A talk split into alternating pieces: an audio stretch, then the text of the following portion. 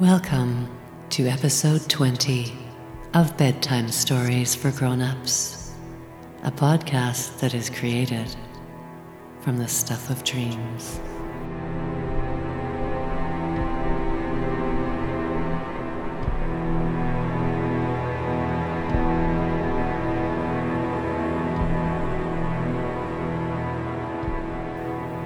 Once upon a time, if you were lucky,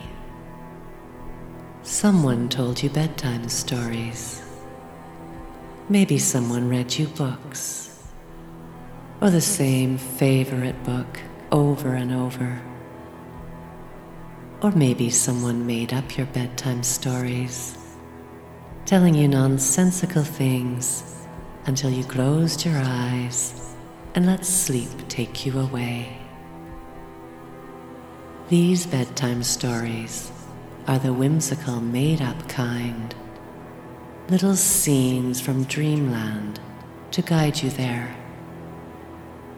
There is no plot to follow, no sense to make of anything, just a sequence of images from beyond the consciousness of day to help you let go and drift into dreamland.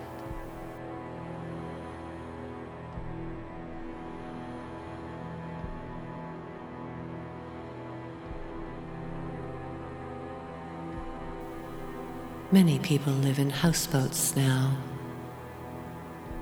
We are traveling home by boat through the murky, slow moving river that is filled with garbage.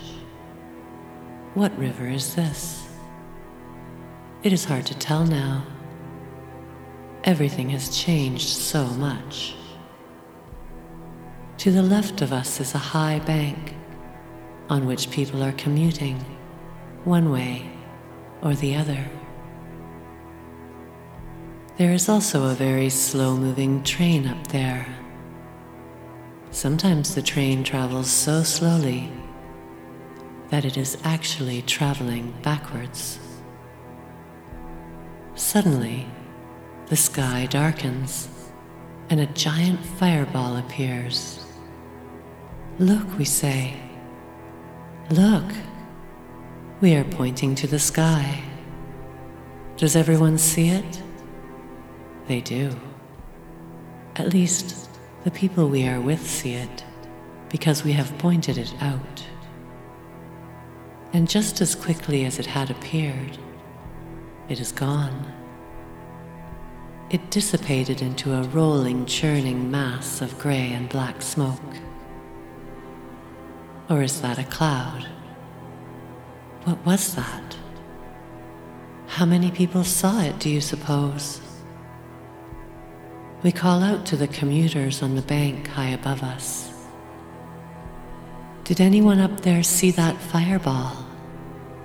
Some people saw it for sure. A few people even stopped to listen and acknowledge us. But now that it is not right there in front of us, it is as though it never happened. People are just carrying on with their commutes. How bizarre. People have really short attention spans these days.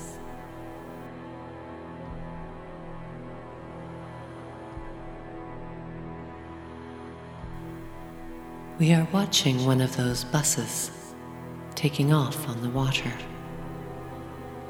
It behaves just like a seaplane, and we see it taxiing on the water and then rising in the air and banking. But how is it possible? It looks so bulky, and it doesn't even have wings. We are watching amazed when the bus seems to falter. It is as though it has suddenly realized that it is a bus and it cannot fly. The bus comes down for a landing on the water and putters along on the water as it slows down. We are distracted by something, and when we look back, the bus is gone. Did it sink? There is no trace, no lights, no bubbles, no desperate screaming passengers. We run out along the sand dunes. Should we go in? Did we just imagine this? We should go in just to see. But to get to the water, first we will have to climb a mountain of sand.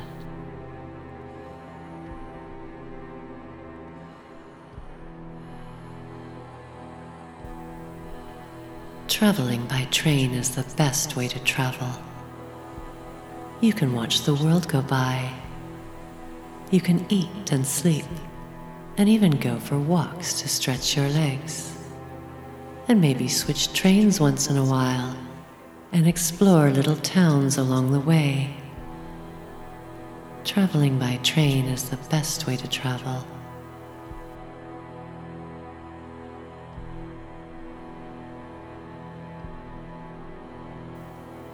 We have been away from the office for a long time. One of the office computers with an arm is very excited when we finally come back.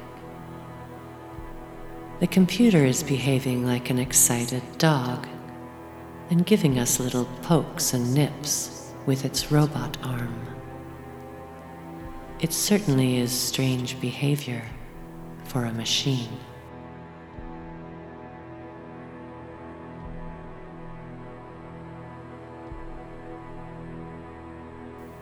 We are at a job interview. A man wearing a wig that still has the little price tag dangling from it is looking for an assistant. We are trying to figure out what he is looking for. He doesn't want anyone smarter than him, that's for sure.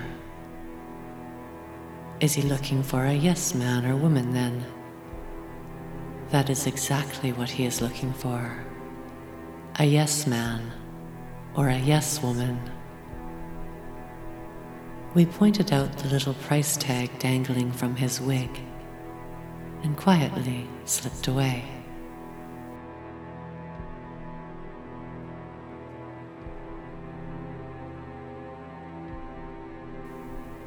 We are wandering around looking for a child lost in the crowds. These are very big crowds. People are dressed up as giant caterpillars, trailing long trains with seats on them for transporting other people around. The caterpillars are singing while they inch along, pulling people through the crowded fairgrounds. Their tails are on wheels, of course. It is very festive, and the singing is nice. There is also a crazy psychedelic transportation room at this fair. It is very colorful and manned by one of those singing transport caterpillar guys. But this one doesn't sing, and he doesn't have a tail, just a lot of levers and switches. We go in, and it is like a 360 degree train switching station. It somehow turns round and round in a kaleidoscope of colors and then spits you out at the street you want. We ask for Main Street, and that is where we get out. There's still no sign of the lost child. We are not too worried but we really should find him before dark.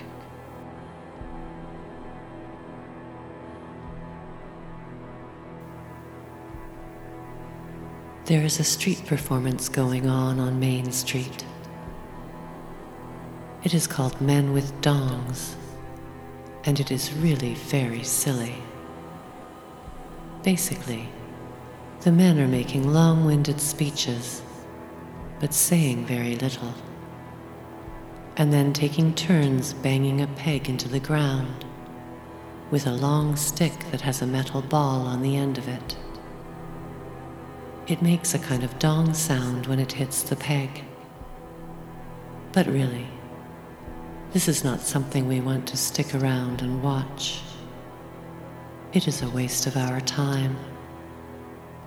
And we need to find the lost child before dark.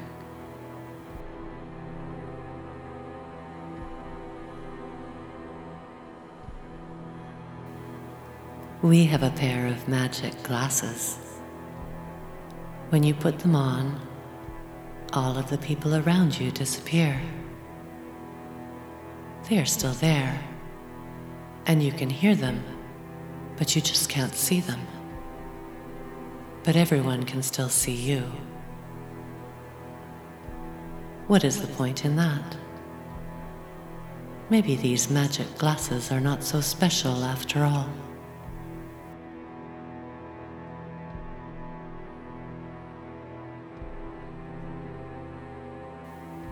There is a performance art piece happening at a friend's studio on the 13th floor. We have to take a large freight elevator to get there. There is a player piano on the elevator, taking requests for the duration of the ride. To experience the art performance, we need to lie down on the floor with everyone forming a circle attached by a rope. There is only seven minutes left until the studio is closing, and so we will not get the full experience of the work. Some people only last about a minute before they break free of the circle. They have to cut the rope. That's unfortunate. We wanted to see what would happen. Now the player piano doesn't seem to be working anymore, and the elevator is creaking and groaning ominously. We had better take the stairs.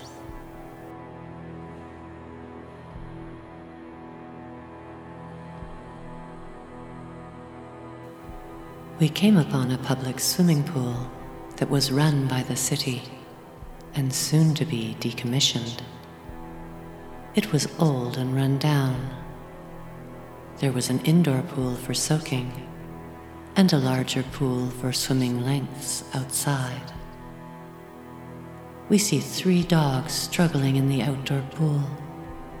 They are drowning. We manage to help the dogs scramble out of the pool.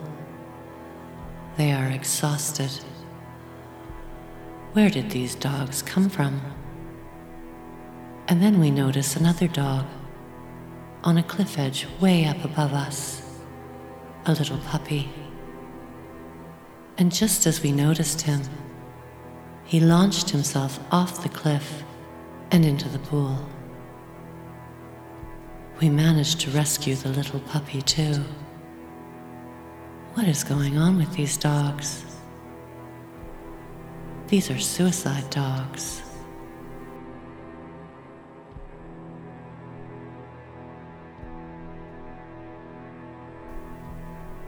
These days, small plastic pods fall from the sky with the rain. Sometimes, when we are caught in the rain, we get bruises. When the rain falls thick and heavy, we have to use shovels to clear all the plastic pods away from the grates so that the water can drain away. Otherwise, the roads will all turn into rushing rivers, and the fields will turn into lakes.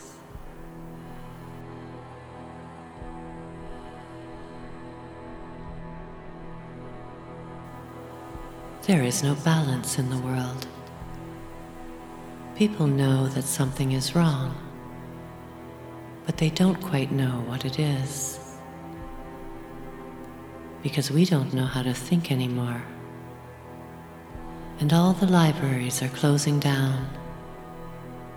Sometimes, suicide parents leave behind sad children living with reluctant relatives and staring vacantly out of windows. Like that little red haired boy over there. The one who is always staring vacantly out of that window. He is living with his aunt and uncle now.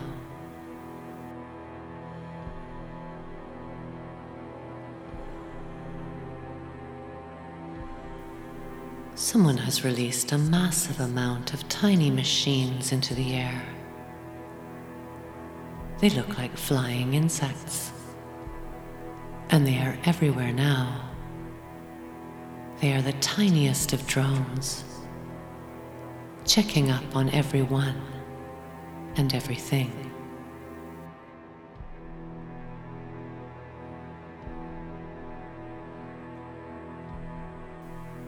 There was a baby abandoned in a back alley.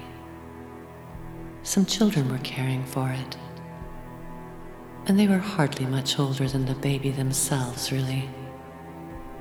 They were in pretty rough shape. And then an older mother turned up. Maybe she was their grandmother. She was going to look after them all. She wrapped the baby in a clean blanket and gave each child a morsel of bread. And then she led them to a hidden house with a floor made of bright green moss. And they disappeared.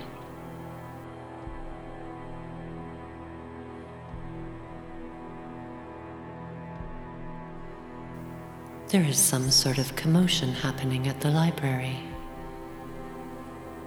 Someone is complaining loudly to the board of directors and even swearing. The Society of Hateful and Angry People are here for their annual meeting. And now the librarians are all coming away from their desks to see what all the commotion is about. At the center of the boardroom, a fire has rendered a discarded heap of metal into a molten, bubbling pool. A figure wearing chainmail rises out of the bubbling liquid metal and roars something incoherent at us before melting back into the bubbling metal pool again. The fire alarm starts ringing. It is deafening, and we are disoriented by the flashing strobe lights we are trying to leave, but now there is a crowd of businessmen in suits guarding the exit. We will have to get past the businessmen in order to get out.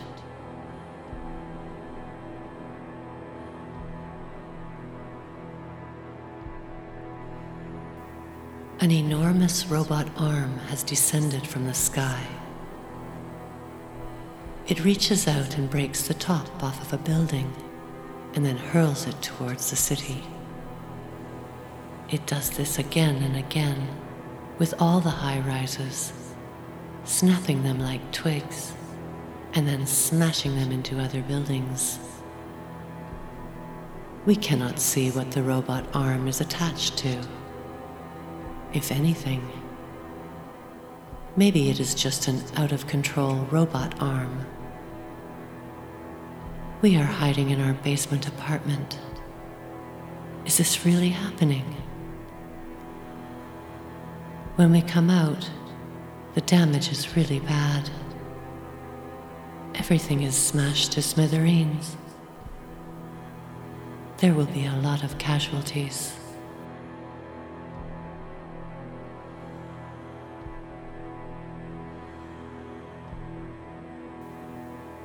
You can hear the sound of the surf in the darkness of the night, the regular rhythm of waves.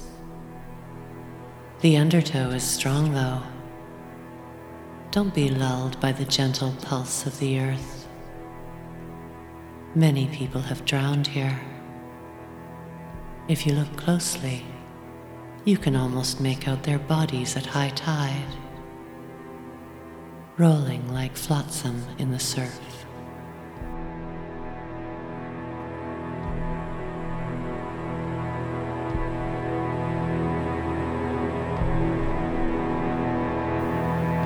Thank you for listening. Sweet dreams.